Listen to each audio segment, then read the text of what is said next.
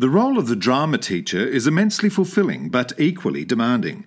It exists beyond the curriculum in co curricular programs, experiences, and productions, generously offered by teachers to foster an appreciation of theatre, culture, and the joy of playmaking. Jane Simmons has over 25 years teaching experience. She's embraced as a leader in drama education and is recognised as a generous source of advice, encouragement, and practice. In her present role as Performance Officer at the Department of Education Arts Unit, she has produced state drama festivals, camps, ensembles, and workshops. Jane also has extensive stage experience. She has performed sold out shows at the Sydney Comedy Festival and is a dynamic presence at theatre sports competitions. For a period, she wrote an insightful blog reviewing theatre called Shit on Your Play. The blog garnered a wide readership from discerning theatre goers and many practitioners from main stage and fringe companies. In 2015, Jane received the Australian Council of Teachers Leadership Award, recognising her excellence and expertise in the arts. Jane joined stages in a celebratory conversation of the drama teacher and an illuminating reflection on what led her to a career in arts education. Um, spent some quality time with a cat. What's quality time with the cat? Just Oh, well, you know, when it's sunshine and she wants to go outside, but she wants company. Because people who have dogs obviously need to take the dog out for a walk Yeah. a couple of times a day. Yeah. You can't necessarily do that with a cat. No, there's some people do, although I never, you know, I, I just, I think it goes against the instinct of the whole point of having a cat. Well, yeah, I mean, I will say that during this whole isolation phase, that um, she has become a, a lot more needy of my attention, and also winter. Cats like you a lot more in winter. You offer body warmth. Well- take it where you can get it. Now, have you listened to this podcast? Yes, I have. Oh, thank you. Thank you. Well, you would know that um, I talk with a great variety of creatives, and they offer terrific history and identify a myriad of pathways that folk find to arrive at where they do. Uh, that's all wonderful content. But I think as part of those conversations, it's really important to include educational perspectives. And teachers, mentors, guides are roles that can be very influential in supporting and steering young people towards careers in the arts. Interests are nurtured, passions are encouraged, and skills are developed. So I'm delighted that you can join those conversations and add your own unique perspective, Jane Simmons, um, because of course you've worked with a lot of young people in what you know I'm sure we both agree is the most important subject in the curriculum, Absolutely. drama. Hmm. So why is drama such an awesome subject? Oh, well, it's interesting now when you're reading all of this information about 21st century skills and you're going, oh, that's my subject. Oh, creativity, collaboration, uh, critical thinking, being able to, to take on feedback, being able to negotiate with other people. But empathy, oh my goodness me, empathy is a huge thing. And, and that idea of having perspectives, multiple perspectives and that deep research that you have to do into people in order to understand them to to formulate ideas and performances and not just from an actor's perspective but you're thinking i mean when you think about all the semiotics of theatre and you're thinking about space proxemics rhythms timing roles situation narratives really there's there's so many things there that we do as human beings in the relationships that we have with other people that is fundamental to how it expresses itself in a drama classroom. It's extraordinary some of the, the well, all of the skills which you just described there are skills which are kicking in with governments and artists and individuals just for survival at the moment in this pandemic. Yeah, that's exactly right. And you you know, you also understand that whenever there is a crisis like bushfires or storms, it is your artists who come to the fore and who find ways to raise money and to try to you know and I, th- I think it's also why artists swing left you know because there is a social conscious about that idea of taking care of our world and taking care of others, which I think is is fundamental to expression and empathy, which comes out of the arts. Hmm. So it should be STEAM rather than STEM. Oh yeah, it really should be, because none of those things can be fully realized in the rest of STEM unless you add creativity and critical thinking into that. The what the what if. Yeah. So, so, so, an arts education, and I'm not just talking drama. I'm talking dance and, and music, etc. It's not just for kids who are going to be practitioners. No, it, it isn't. And you think about all of the different roles that they have in the arts and, some of those subjects you mentioned, but even in the drama world, in terms of writers and designers and directors. Um, there are all the other ways in which you have a voice of expression that is not just about being a performer on the stage, and that's also life. So, learning to express ideas and emotions through voice, through movement, through cooperative, through, yeah, like through whatever, whatever medium, and and I know in the classroom, you know, you would have kids who weren't necessarily great performers but they would still find their place there. And that tells you something you know those kids who who really struggled with vulnerability um, but found a safe space in the in the drama classroom to express themselves in a group process, but also in other processes. Sometimes they were brilliant writers and scriptwriters, and sometimes they understood a visual medium that they could they could look at the you know the mise en scène of whatever was in front of you and they they would have insights that that spoke to actually how deeply reflective some of those people are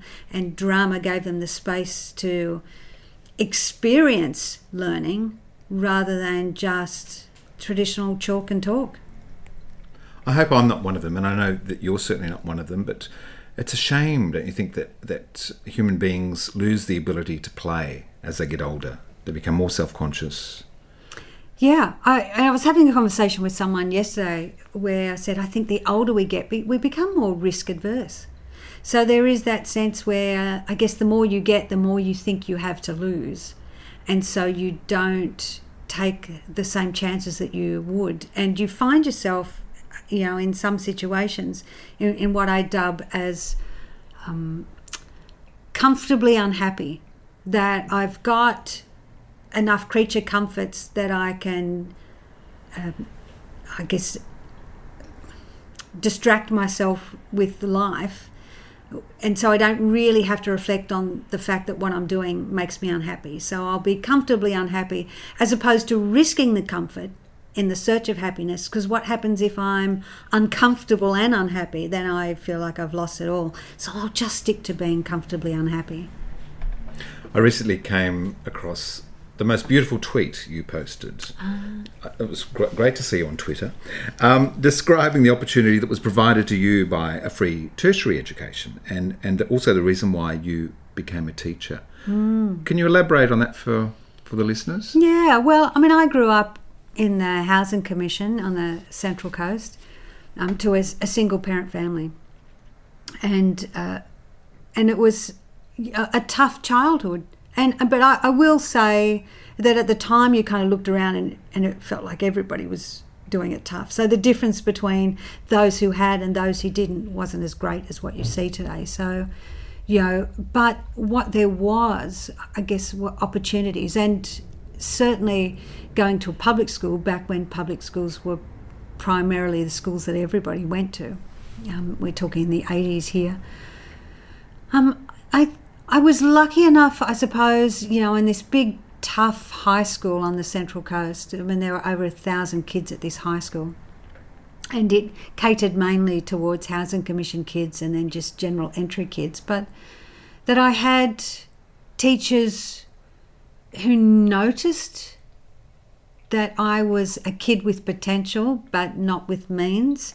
So things like, you know, they they saw that I was this little malnourished kid and they put me on a lunch program, you know, and there was no they weren't looking to be heroes. They just noticed kids in need, and I think teachers do that really well.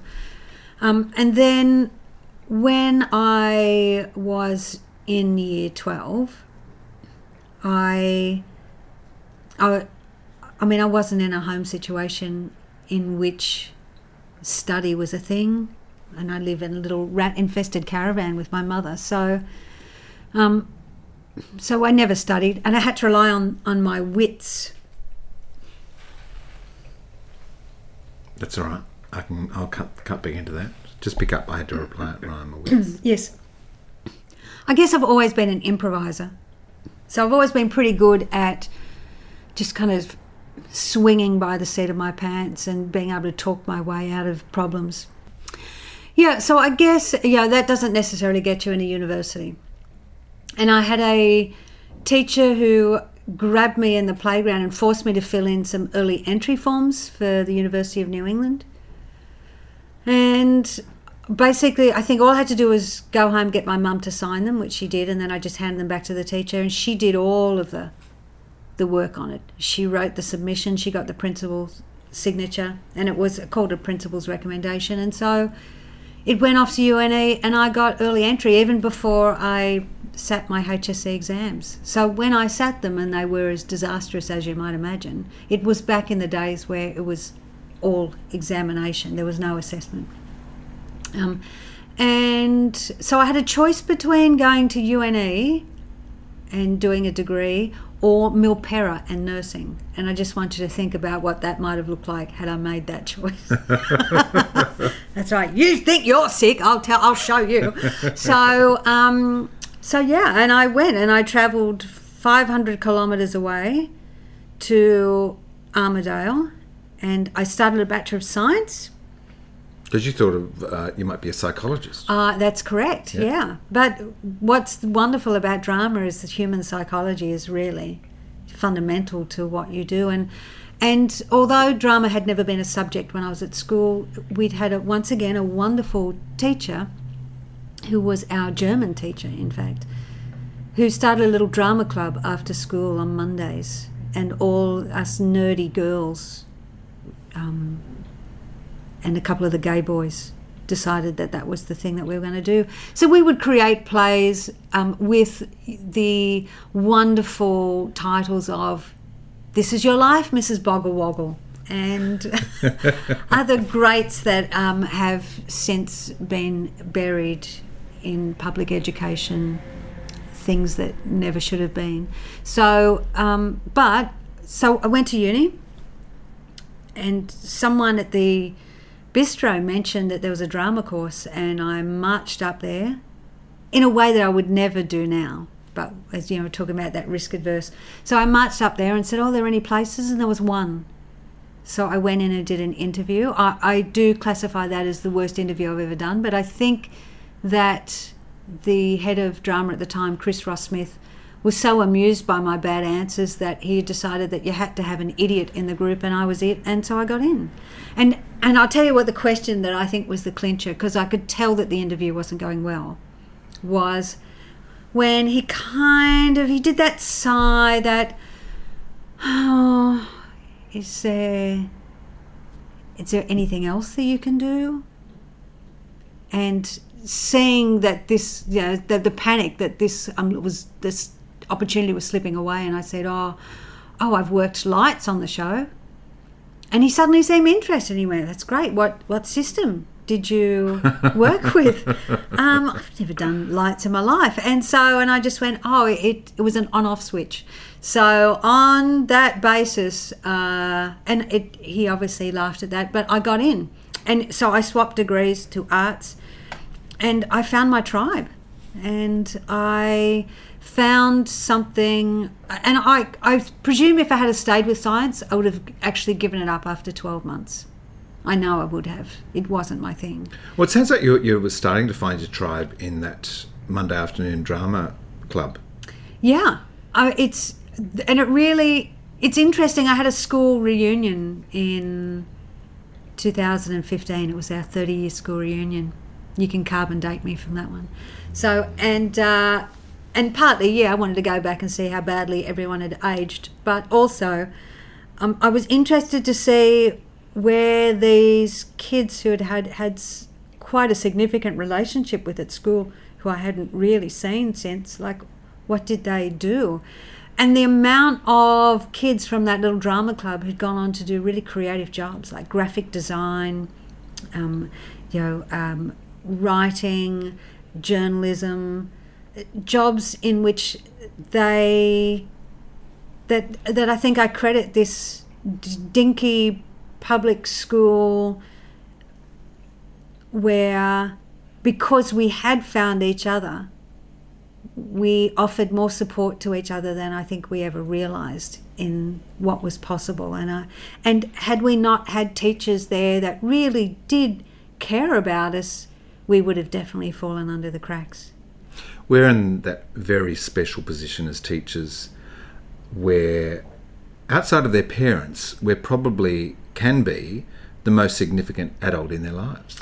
Yeah, I mean, you probably spend more time with your teachers outside of your parents than you do with any other adults. Yeah. And you are with adults who who are fundamental to your journey in learning and you know i think people forget that learning is just not about a transfer of information but it's really about engaging with information and with concepts and deciding where you yeah i guess what interests you what do you want to know more about? How do you learn? Like how do i learn? How do i critically think? How do i engage in this? What does this mean to me good learning and good teaching probably raises more questions than it does answers but it's those questions in which you find your answers that take you on your own journey Were you a reader when you were a kid? yeah, I was a reader, but I wouldn't say of, you know, of any great sophisticated material. And I mean, the the wonderful thing, of course, growing up when we did, is that there weren't the same amount of diversions. You know, I mean, it was um, free to air television, and then eventually, hopefully, your parents bought a video player. So yeah but it was so I, I did do a lot of reading but i think i was actually really comfortable with my own company as well and it was my imagination that probably Well, I was going to say, it sounds like a very tough childhood. So, so how did you escape? That was just, through, I, I mean, emotionally from day to day. Uh, was it uh, visits to the cinema? Just your imagination? no i mean certainly when i was younger so you know up until you get into an age at high school where you've got a little more independence but you know like i'd bike ride or uh, you know i'd just lay out in the backyard or just sit out there and we had this old wooden swing where you just you, you just kind of found a space in which you imagined a life different from the one that you were in and it actually made the one that you, that you were in far more bearable and also i should just say although it was tough there was no question that i was loved and Yeah. and i think that that if you, it, you you can be tough as long as you're safe hmm. and that makes all the difference hmm. What about actual theatre text plays? Were you, were you studying a Shakespeare at school in any of your subjects? Oh, look, was I? I don't know that we really did, actually. Well, what's your first memory of a trip to the theatre? Hmm, first play, oh. musical that you encountered? Oh, look, I do remember my mother taking me to the um, mm, Umina Beach production of Wizard of Oz uh, back when I was still probably primary school age somewhere. And what effect did that have on you? Did, Yeah, look, I think I was really excited by the 3D aspect of it, really. The, the idea that these were real people playing characters and that you could engage with that, and also that your audience was live and and their response was immediate and visceral as well. So there is a sense where you can enter into that relationship with what's happening on stage regardless of the quality of it at that age too and and be delighted by how real it is yeah but I, I mean, I would say, I mean, I never knew that I would be pursuing this career a- until I guess I stumbled into the drama department at UNE. That, so what we did after school was more about, in some ways, hanging out with friends because it meant you didn't have to go home. Yeah. And, you know, in some ways, it was just the fun of being able to take popular culture and play with it um, and create something with your friends, for your friends, and with your friends. So, you know, I, I didn't think that that would be the journey I took, but now when I look back on it, it certainly planted the seed for all of those choices. So you're at UNE studying drama. Is, is it just a drama course, or are you, you studying to be a drama teacher at that point? No, it's just a drama course, and and so I studied. Yeah, so I did drama in my first year, and I kept some of my science subjects. So I was still doing psychology, sociology, and politics. Interestingly enough, by my second year, I'd abandoned everything except drama. So then I did you know, a double major in drama, and then I, moved to English, and I did a major in English. And I think it was then by the end of my second year of that where I thought, well, what am I going to do with that? And then I, I picked up the dip ed, and I did that concurrently. So, so that in the four years, I came out with a, a Bachelor of Arts with a double major in drama and a major in English, and a diploma of education as it was back then. So I was a qualified teacher. Were there any thoughts uh, during those early parts of the drama course that you might have entered the profession no. a- as an actor or No. technician or no? No, never. That was n- never that never excited me. I didn't have a hankering to be on stage, and that also probably spoke to that I was also one of those vulnerable kids that we spoke about earlier that is in your classroom that might not be the best performer but you can see that this is still the best subject for them. And I I think you know I mean I'd been this acnified teenager that I didn't really think much of myself either if I'm honest. Hmm. That you know I thought acting was really for beautiful people or for confident people that I did not feel that was me. I was the I was the class clown. So I was the funny girl and I do remember a uni lecturer saying to me, You're a very good performer, but you can't act. Cruel, cruelty. Um, so, and I think then I just decided that that was true. And so I didn't. And, but I've never regretted that choice. Like, I don't, I, I can see myself as a character actor if I need to, I suppose.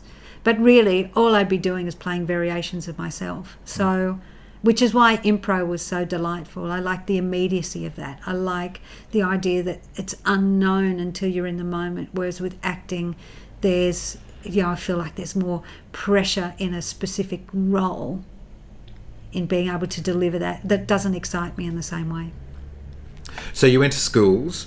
Um, I guess that's around 88, 89? So 1990 was my first 1990, year. right? yeah, okay. So, so drama is a subject, but it doesn't. No, it's not. It's Well, it not a is. subject. It, It- it becomes an HSC subject in 1993. 93 was its first year 12 years so it Yeah. became a subject its first year was 92 in year 11 and then into 93 for hsc So you were there from the ground floor. I was yeah, exactly so it was a drama was a subject at least in year 9 and 10 as an elective and So I, we're talking New South Wales too. We are, Is, yes. is Victoria a similar sort of? Or- I think the, the new south wales was was like the last state to get it right. Yes, um, it's my understanding. I mean, I think um, when Dorothy Heathcote came out for her visit in the 70s, that's when the sort of, I think the movement started in terms of theatre and education, which eventually, when they had creative arts consultants and then they ended up having drama consultants, and from there they pushed the subject into the New South Wales curriculum that had already existed in other states. So I think consequently it is why our curriculum is a little bit different from other states as well, that it's um, there's a lot of theory that sits in our curriculum that's different from the way it's studied in other states too.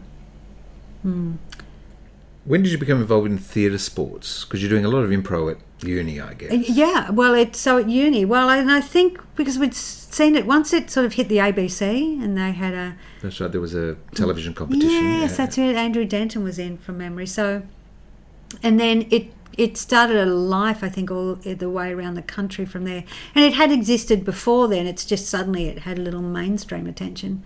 So for me, I was still, I was still on campus. So I would say 88, 87, 88 is when I started a little bit of impro.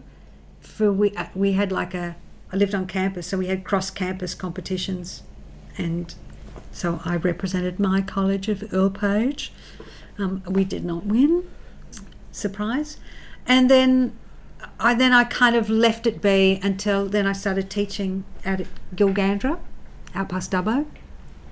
And then I came back and I would do NIDA summer courses. And I remember doing an impro course, I think it was in 93 or 94. And then from there. Is Lynn Pierce there then? Yes, yeah. so yes, and she taught the course. And I had met Lynn actually when NIDA came out and they did this NIDA Out Bush tour and they came to Gilgandra. And I met uh, Steve Bisley, came out, Amanda Morris, Lynn Pierce, Ross Hall. And from there, I I think that was my first time, from a teaching perspective, that I realized that my journey as a teacher was also about needing avenues in which to learn and to perform in ways that were right for me as well. So, and I think then I made it my mission, very as, as a young teacher, to constantly engage in the arts as as a practitioner of some kind outside of teaching but still fed the beast. So whatever you do it's like it still feeds the beast of who i am as a teacher because i'm constantly adding more to what i could do or what i know or what i've experienced. Yeah. keeping your tools sharp. Yeah. And i think uh, from what i can see some of the some of the really good teachers that i know are those who understand that as a teacher, your learning never stops, ever. What makes a good improviser? Um, oh, I would say. Come on, make up this response. I just well, first I had to ask myself, "Are you a good improviser?" So you know, I had to. Um, look, listening, you really have to listen. Mm. You know, when you see people going on and steamrolling over other people's ideas because they haven't listened, they haven't seen you, they haven't they haven't been paying attention to what you're doing, then you know that the wheels are going to come off. So you really have to watch and you really have to hear, really hear, and then you have to respond authentically to that moment as well. What does this moment need? And you know, when we talked early on about rhythms and timing and all of those things. It's also about knowing how to change things when things need to be changed, how to honor that moment, where to find endings, all of those things. So I think all of the fundamental skills that you know as a performer just comes to impro in this sort of high pressure moment of unpredictability. But most of all, it's about trying to have fun with it and trying to make the other people look good. And if they're doing the same for you, I think you're okay. And then once again, it's safe risk. You've taken on the role of MC at many of those uh, competitions at the wonderful Enmore Theatre for yes. Impro Australia. Um, a very accomplished MC, keeps everyone engaged and on their toes Thank and you. laughing, which is fantastic. Do you prefer that MC role now or, Yeah. or being a competitor? Yeah, I do. I and I think partly because as a teacher, and I see myself as a teacher first and foremost amongst the many, many things I, I have done. But as a teacher, there's something about being able to control what the show needs in some way or, or form. So it's about knowing that whatever's on paper that I can abandon that to offer something else right now that I think that this show needs or like and it, it can be as simple as a title or a game or just mixing it up in some way but that idea of being able to to be able to look at the entire night and to be able to give it what it needs from this position and I and I'm and then also just to thoroughly sit back and enjoy the performers having fun with no pressure on myself whatsoever to deliver any of that. Yeah. Was nice too. You've dipped your toe in stand-up comedy as well I have. at the Sydney Comedy Festival. Yes. I was there. It was a hoot. yes, thank you. Um, uh, quite a um, unique premise. you used a whole lot of resources. Tell us about that. Uh, I did, yeah. Well, it was called 100 Points of ID. So I. Look, you know, when I said before that I never really thought much of myself in terms of my own confidence and my own appearance as this acnified teenager that then manifested itself for a couple more decades before I ever really felt like I maybe wasn't as bad as I had sold myself out to be.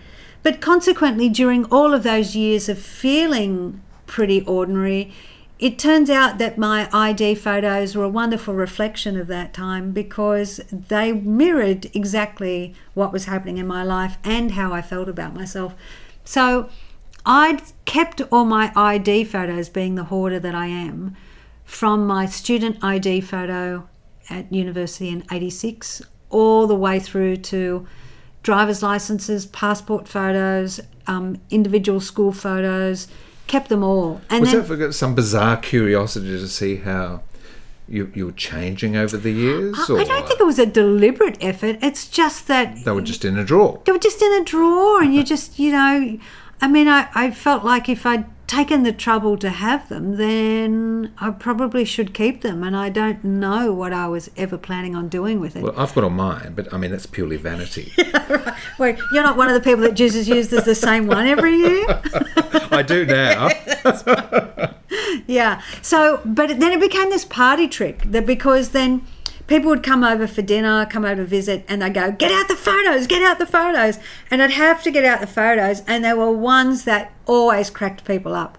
So 96 was always the classic. It's a shocking demonstration about bad fashion choices and just actually the difference that a haircut can make too. There are some haircuts there. I went i don't even know what that is or But at the time, you probably looked magnificent. I, mean, don't think I did. I think oh, even then I looked very ordinary, and I do remember um, back in the late '90s, and and keep in mind that in the late '90s, you know, I, I was maybe 31, 32. We We're talking, you know, uh, and and I remember um, Wednesday afternoon sport, ten pin bowling with the kids one of the male casual teachers was assigned, you know, as a colleague to come to sport with me, and and he sat down at one stage, and he just said, "So you just decided you didn't want kids? You didn't?" And I just went, "How how old do you think I am?" And and his answer shocked me. That you know, clearly he he thought I was pushing fifty. And and I remember just being so outraged by that. And then I look at that photo and I think, yep, that's a completely valid assumption. Like it, I, I honestly, and you saw the show, you'll know that there was a point somewhere in the mid, you know, like 2004, 2005, where you went, oh, I see a shift. Yeah, yeah. I started teaching uh, 80, 89. And I look back at those early teaching photos now. I used to wear bow ties. I mean, what is that about? Well, I don't know. I mean, because you're country Victorian, maybe there was a little part that just said that sophisticated style. Is But, that? but, but stripes that went with polka dots too. And I mean, it was just. Uh, But that was Oh, very eighties. folly of youth. Like when I think of that corporate or- eighties, yeah, yeah, there is a little bit of of that sort of I was 21. yeah. But, I know, I know. But also, can I just say how liberating it was? Like even when I look back at those, say, Paul Young film clips of wherever, wherever I lay my hat or whatever those things were, and you see those live concerts of the girls in the audience who who are extremely ordinary looking, like, and there's a little bit of um, androgyny. There's a little bit of the idea of just wearing their their big woolly jumpers and and yeah and no makeup. And there was a sense where that was a perfectly valid choice. Whereas now, th- that idea of that your image is everything. Yeah. Yeah. And I think we were so lucky. And the selfie generation too. They're taking photos of themselves. Angles. Yeah. uh, 20 times a day. Yeah, it's all about angles. And then there's a filter to make them look better. Yeah, hmm. exactly. So once again, all of the things that we say we love about theatre about being real, we've, we've actually moved into a society that's all about just trying. That's as artificial as you can get. Yeah. Hmm. and that makes drama even more important because it it allows you to peel away those layers that we have successfully found a way to filter into our lives. What do you love about the classroom? I love its authenticity. I mean, I love the fact that I mean, I don't think there's a single day where you go into the classroom where those kids don't make you laugh in some way. And and we talked about filters. I mean, often kids don't have filters. Often they will tell you exactly what they think or what they feel. Um, you know, and if they're bored, you know it. You know, if they're engaged, you can see it. I mean, f- for kids, there is a sense that that is the space in which they can explore safely so they can be who they are. And I think that's what I really love about the drama classroom because there is a relationship that you have with those kids in which you get to see them in a way that perhaps other subjects don't because of its active experiential nature. And they're permitted to fail on a daily basis, Yes. which uh, is all part of the process of, Yes. of, of getting to that final destination. That's right. We're not just flipping open the head and just pouring in information and just and then flipping and saying this closed. plus this equals this. Yeah. No. No. That's Drama can be anything. That's it. There's no one set answer. So it really is about the journey and your critical um, reflection and engagement in that journey. Yeah. What, what makes a good drama teacher? What are the qualities that you think uh, a drama teacher should should own?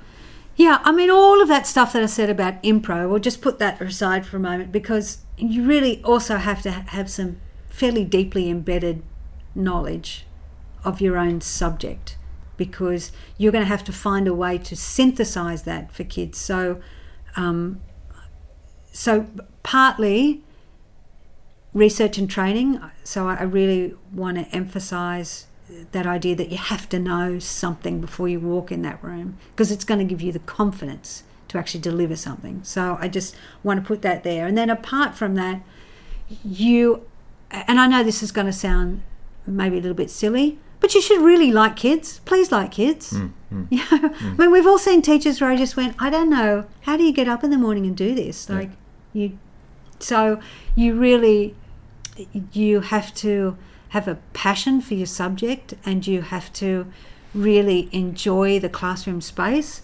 I think, once again, all those things that we said before about feeding the beast, you have to, I think it's really important that you're engaging with your art form. And even if that's going to the theatre and seeing lots of shows, if it's reading lots of plays, if it's you know engaging in your own performance work. If it's maybe engaging in design or writing or whatever i just i feel like in order to have a holistic understanding of your subject that helps you deliver your subject you need to engage with it in different ways.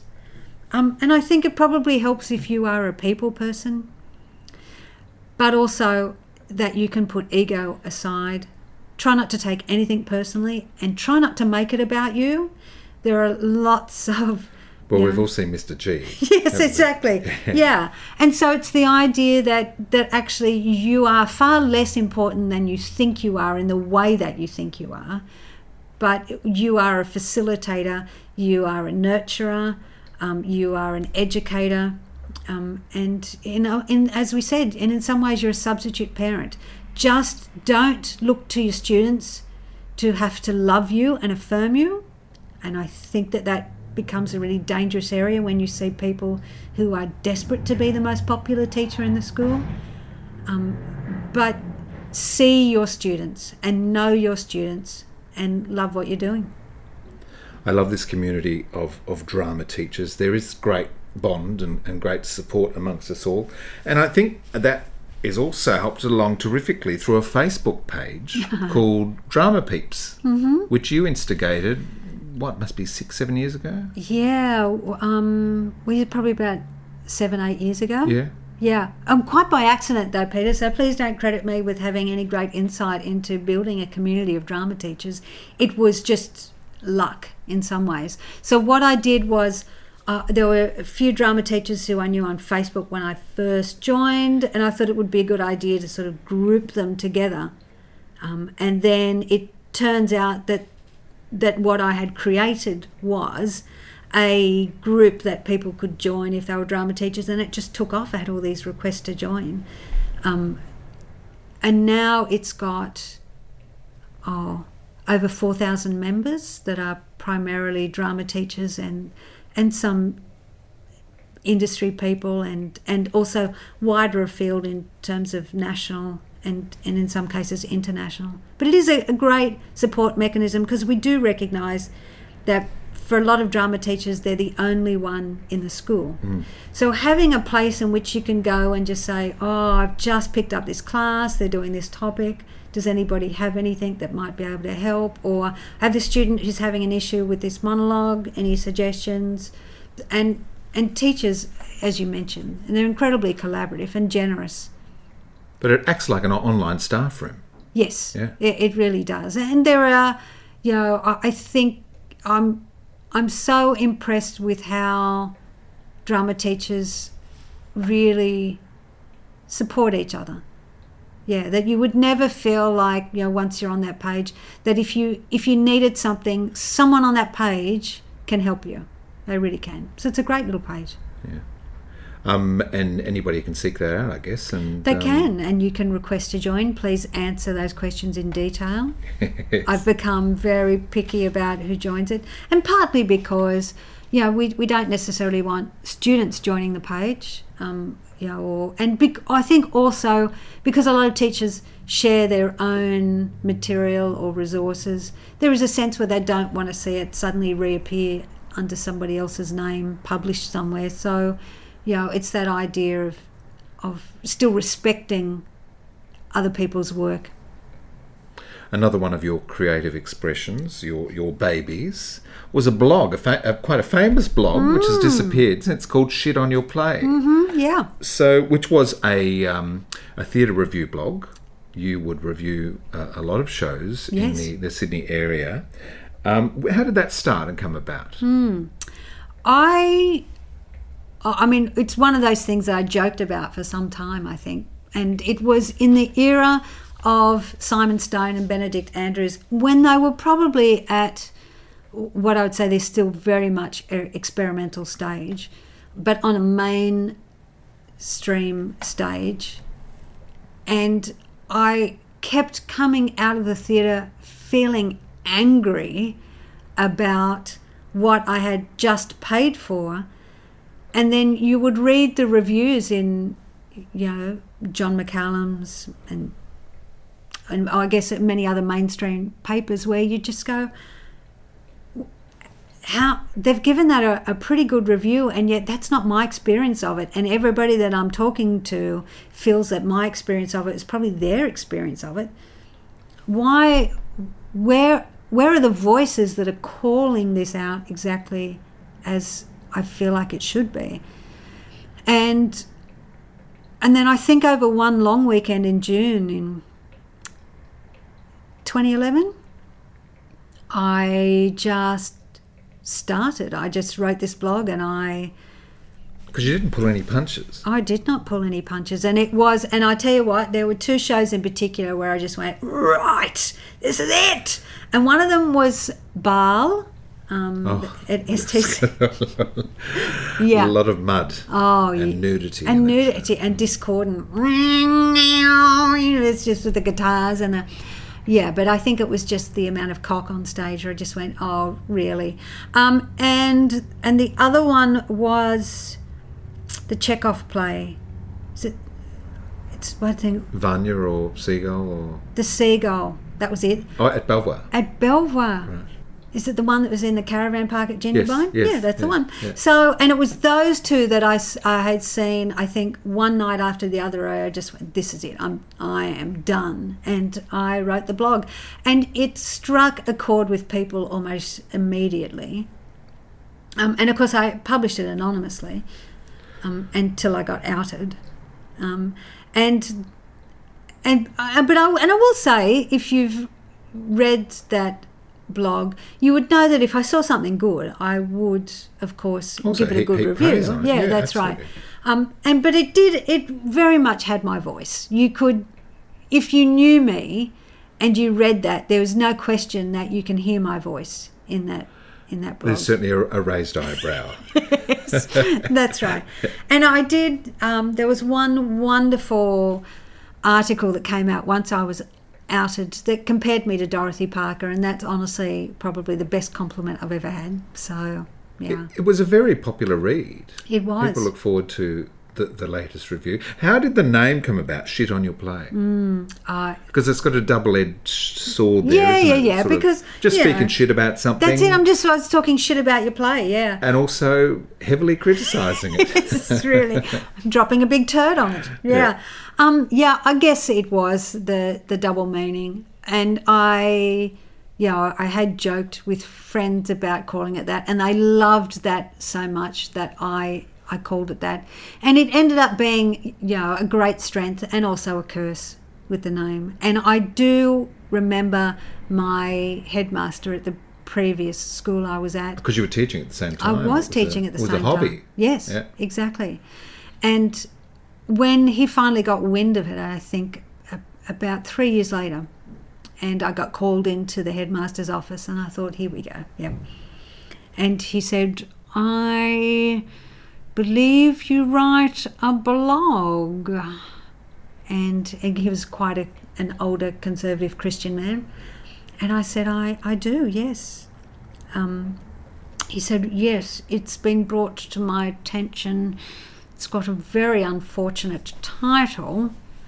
And I said, Well, it's, yep, it's not for everybody. And he said, "I- I'm concerned about how it might reflect on the school. And I said, Did you, um, have you received any complaints about it? He said, No. And I said, Have you read it? He said, I have, yes. and I was surprised because it's actually quite good. so, so yeah. So I It was probably only the title, was which was upsetting title. anybody. It was only Yeah. the title that really upset people because you know that that seemed to suggest, I guess, that it was a bitter rant on, you know, on a play that was where the blog I, I suppose was designed to specifically tear you a new one. And sometimes it did. And but more often than not it didn't. And and i will say it, it became really problematic when you'd be going to review amateurish productions that that weren't great because you and then i understood because john mccallum said to me when i had this argument with him initially where i just went why aren't you why aren't you tearing some of these shows a new one why why are you so nice to them in the reviews you know this is a piece of shit and he said, Well, you have to reward the potential because our scene is too small. And I think then for a lot of the professional productions, I thought, Well, no, if, if you charge me $80 to see it, you don't get that privilege. Particularly the Ralph Myers years, you don't get that privilege. Yeah. But you know, you you understood the dilemma when you were reviewing amateur shows because you just thought, oh, like, yes. So perhaps there are ways that you can be kinder, but still make your point. Did you put any noses out of joint? Oh yeah, I mean, sure I did. I'm pretty sure I was on a blacklist at Belvoir, and I remember they they had this forum, this theatre critics forum, one Sunday before one of their plays on, and so they invited Alison Croggan and um, th- and there were about three other reviewers, and one of the Chaser boys was hosting it, and I was terrified. I have to tell you because it felt to me that it had been designed to really suggest that my blog was out of step with what theatre criticism should be. And, and I will say that my biggest critics were often other theatre critics. Yeah, I mean, Alison Croggan seemed to really dislike me. And so it, I would respond to her in kind, and it probably didn't do any of us any favours. But um, I, and I yes, I just remember being absolutely terrified in that forum. But what what had happened was that there were a number of people who came along to watch the forum who turned out to be fans of mine. And it ended up being really quite lovely hearing from the audience that actually having voices like mine was something that they really welcomed because they had felt that theatre criticism had been bland and deceptive. Keep the bastards honest. Yes. Yeah. And of course, now there really aren't any critics left. Like, haven't papers basically destroyed? Yeah, there's no print. Uh, There's no print, media and. I find that so sad. But I, but I will also say that had those voices been perhaps a little more consistent in their criticism and not being afraid of the industry itself, that maybe some of those voices might have survived the cull. Why, don't know. Why'd you pull up stumps? Oh, well, funnily enough, when you work for the Department of Education, turns out they're a lot more conservative than Christian organisations. yeah.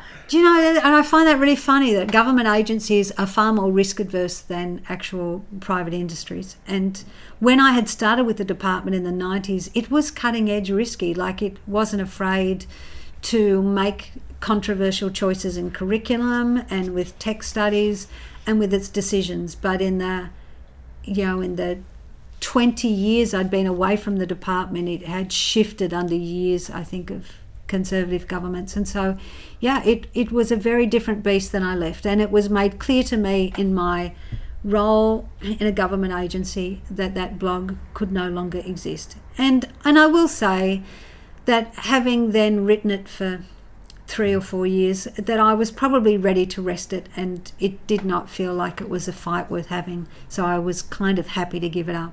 And that is not to say that it won't come back one day, but probably under a new title. Yeah. Well, let's hope so. Yeah. Uh, the pandemic has forced a lot of classroom teachers to uh, be teaching from home, teaching kids at home, Yes. you know, online learning, which I, I think they've uh, adapted to pretty pretty uh, easily, uh, which has, has been nice to see. In your role at the arts unit, how have you been supporting? Because we should acknowledge that you, you are at the arts with the. Department of Education at the moment. How have you been supporting teachers as they deliver courses from afar? Yeah, I mean, one of the things that I noticed, and that came out on Drama Peeps a, f- a fair bit actually, was that as teachers, we've, we are used to doing things the way that we normally do things. And there are things, and there are things about technology we go, well, unless I have to know it, I just can't be bothered. I mean, how often do we walk into a classroom and we have to get one of the students to go, can you just set that up for me? Can you just make that technology happen? I mean, I, I would do it all the time, you know. Apart from docking my laptop on and getting stuff on, if I need to do anything complicated, you go to kids. So I think having now some more tech savvy skills meant that we were also in a really privileged position to be able to create content that you could watch with your students um, or set your students to do at home. So one of the things, and I know, and I will also say that this was an arts unit initiative, so it's not as if I did this in a vacuum. But we created in drama a whole lot of modules on all different topics from kindergarten all the way through to year 12 that you could do with your kids. And That's a huge job. it's a huge job, but I loved it. I mean, I, I will say I was a little daunted at the start, particularly performing for the camera because it is a different beast. Um, I was so nervous at the start, I couldn't even get my name and job title out. We had to come back to it at the end when I calmed down. Um, and I will also say that teaching stereotypes through the digital form 30 years after I started teaching, where I taught stereotypes in a completely different way in 1990 than what you can in 2020. Yes, I can imagine, yeah. Yes, you go, oh, well, can't do those racial stereotypes. Oh, can't do those class stereotypes. Oh, can't do that. So, really, actually, just trying to find stereotypes that could be the least inoffensive and having to also say things like, just remember, this does not reflect a three dimensional person. These are, you know, tropes. Please don't take them as gospel. Um, but yeah, so developing a, a, series from basics all the way to sophisticated on characterization, and I loved it. And it reminded me once again, because my job is now primarily administrative, I'm like an event manager. But doing something where I felt like I was teaching again just reminded me how much I love that aspect. So doing that, doing these creative classes, and, and of course we've got other projects that we're looking at with say online festivals or you know um, other forms of remote learning because what it did also highlight is that we are still so metro centric. So even if it was a normal year, if you live in the city, you're probably in a far more privileged position than if you're somewhere out there like I'm sure you experienced out yeah. there in rural Victoria, that if we live in this technology age, how are we not making things more accessible for people? And I imagine that that will also reflect maybe what we produce for onstage in the future um, and other programs that we do as well. And I think that's what this pandemic has done. It's forced us to stop and rethink the way that we do certain things, to um, reconnect with technology or learn a bit more about technology. And uh, you know, whenever this thing uh, finishes, I think it will. The humanity side is going to find new ways of delivering their jobs and engaging. I mean, I've been doing parent-teacher interviews via Zoom. Mm. Um, and the parents are loving it. Yeah. You know, so maybe that's going to be something in the future. Oh, yeah. I mean, I, I do love it. I mean, I'm now working from home, and I, am fortunate enough that I only live a few kilometres away from where I work, so it's easy enough to get to. But I work from home three days a week, I love it. I love it. So does your cat. So does my cat. That's right. Yeah, I have to set up a little seat next to me at my computer where, you know, she's she's like my assistant. Yeah. We've covered lots of accomplishments and contributions that you've made in this conversation, Jane. What's what's something that you're really chuffed about that, that you make happen?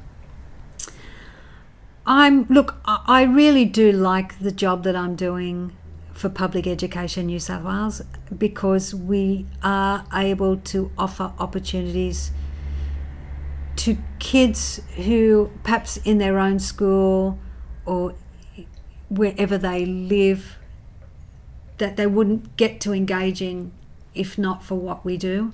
So that idea of and I think as drama teachers it's inherent in who we are, that idea of equity and fairness is a really important thing. So I like that I'm in a job that can create opportunities because we know that drama can change lives. I think it certainly has done that for me. Um, I am really pleased that I did my stand up show. And I think became cathartic in the end. Yeah. Actually, to be able to laugh at yourself is so important. I am pleased that I had that little pocket of time when I was writing the blog because it made me really critically deconstruct theatre in a way that perhaps I hadn't had to do before. So it taught me also a lot about all of the different components of why we respond to theatre. You know, when you really have to sit down and go, but why did I feel like that? But why? So asking, finding the answers to questions that we ask. So I'm I'm pleased that I got to do that. I am thrilled that we've got that little support network for drama teachers, and that uh, we've created great professional development opportunities. You know, by bringing out also people like Frantic Assembly to come out and work with teachers, um, Complicite, so that all those connections that you have with industry. But I guess most most of all, I'm so thrilled that I fell into teaching mm. because I cannot imagine that there is any other job that I could do that gives me the joy that teaching gives. And I am lucky enough to still have contact with many of my students who've gone on to do lots of different things. Some in the industry, most not but where I can see that drama has made all the difference, and I am thrilled for that. What a vast range of experience Jane has had, and, and how wonderful that all of that is harnessed to support, nurture, and guide young performers who embrace their performing arts education. Jane is a treasured colleague and a good mate. A treat to feature her story today on Stages. I began the Stages podcast in early 2018. It has been a tremendous labour of love, and it has afforded me an opportunity to converse with a great range of artists from all performing genres, on stage and behind the scenes. Each has described their fascinating pathways to a career in the arts, and also amused, engaged, and informed us with terrific insight to process, and some hysterical anecdotes. In 2019, the podcast was recognised as the Best New Podcast at the Australian Podcast Awards. That was a big thrill and a super acknowledgement of what we are doing, celebrating the arts in all its forms and recording vital oral stories. For those of you who tune in weekly to the podcast, you would be aware that next week Stages hits our 150th episode mark. If you've chanced upon this episode, I encourage you to dip into the Vast Stages archive, all available from iTunes, Spotify, and Whooshkaa. I couldn't be more delighted to let you know that my guest in episode 150 is the ever engaging Maggie Kirkpatrick. Maggie has a vast resume of stage, television, and film work. She shares reflections on a stellar and extensive career. That's next Thursday on Stages, episode 150. Maggie and I would love your company. As always, I'm Peter Eyers. Keep well, keep warm, stay safe. I'll catch you next time.